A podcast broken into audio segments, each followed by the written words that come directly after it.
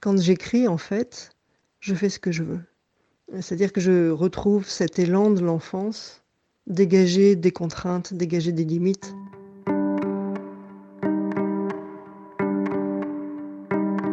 Parole d'écrivain, quatrième épisode, par Sarah Masson. Nous y voilà, la grande affaire de l'imagination. D'où ça vient cette histoire? Mais où es-tu allé chercher tout ça? Nous dit-on souvent lorsqu'on écrit. Facile, répond Sandrine Colette, qui publie Et toujours les forêts chez Lattès. Facile et évident. L'origine, c'est l'enfance, parfois même un épisode particulier de l'enfance. L'enfance, c'est une période dont je garde des souvenirs magnifiques. Hein. Euh, c'est la période peut-être où on est le plus entier dans ses aspirations, dans ses désirs, dans sa volonté. Euh, mais aussi c'est euh, l'époque où on est le plus limité parce qu'on est petit, euh, donc on n'a pas la force, on n'a pas le savoir-faire ou l'expérience, on n'a pas l'argent pour s'acheter un poney ou une licorne. L'enfance, moi ce que j'ai ressenti aussi très profondément à côté de tous ces instants fantastiques, c'est que c'est une période où on veut sans pouvoir. Et euh, ça a provoqué chez moi beaucoup de, colère, beaucoup de désespoir, beaucoup de frustration en fait. Je me souviens un jour avoir dit euh, en larmes à ma grand-mère, je devais avoir 9 ans, 10 ans, hein, que euh, ce que je voudrais le plus au monde, c'est être une fée avec une baguette magique pour faire tout ce que je veux. Et elle m'a répondu, mais tu es déjà une fée. Alors, sur le coup, euh, c'est vrai que ça m'avait pas convaincu. Hein. J'étais repartie euh, avec toujours beaucoup de colère euh, parce que c'était pas vrai. J'étais pas une fée.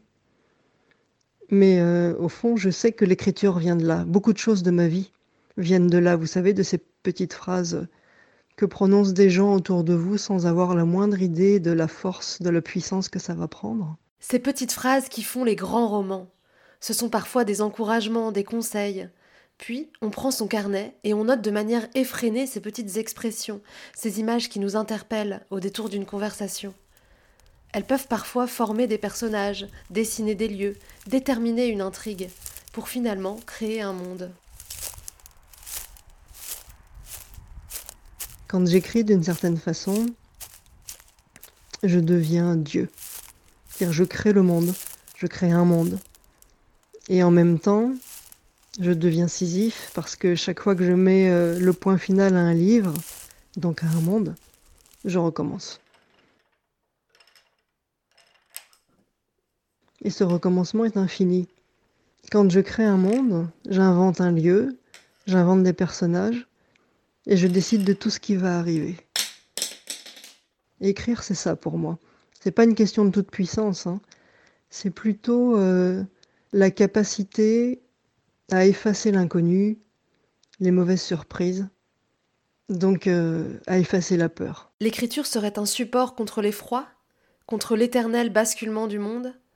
Pour Sandrine Colette, l'écriture est donc un rempart, mais aussi un outil à notre propre construction, un pinceau dans l'art de la joie. Et il reste juste euh, l'exaltation, la joie, réellement la joie de la création au moment d'écrire. Et euh, cela, euh, je crois, indépendamment du contenu de l'histoire. C'est-à-dire que celle-ci peut être euh, très sombre, très terrible, et malgré tout, ça n'enlève rien à cette joie, à cette espèce de, de transe ou de modification de conscience que vous avez au moment où vous écrivez.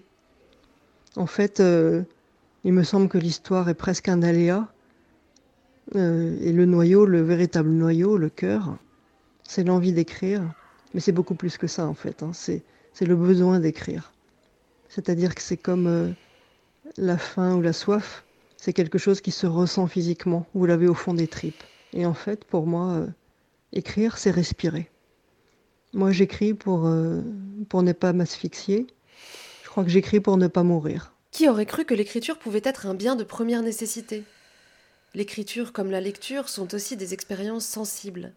On vit, on meurt, on respire, on rit, On pleure avec les héros et héroïnes de fiction.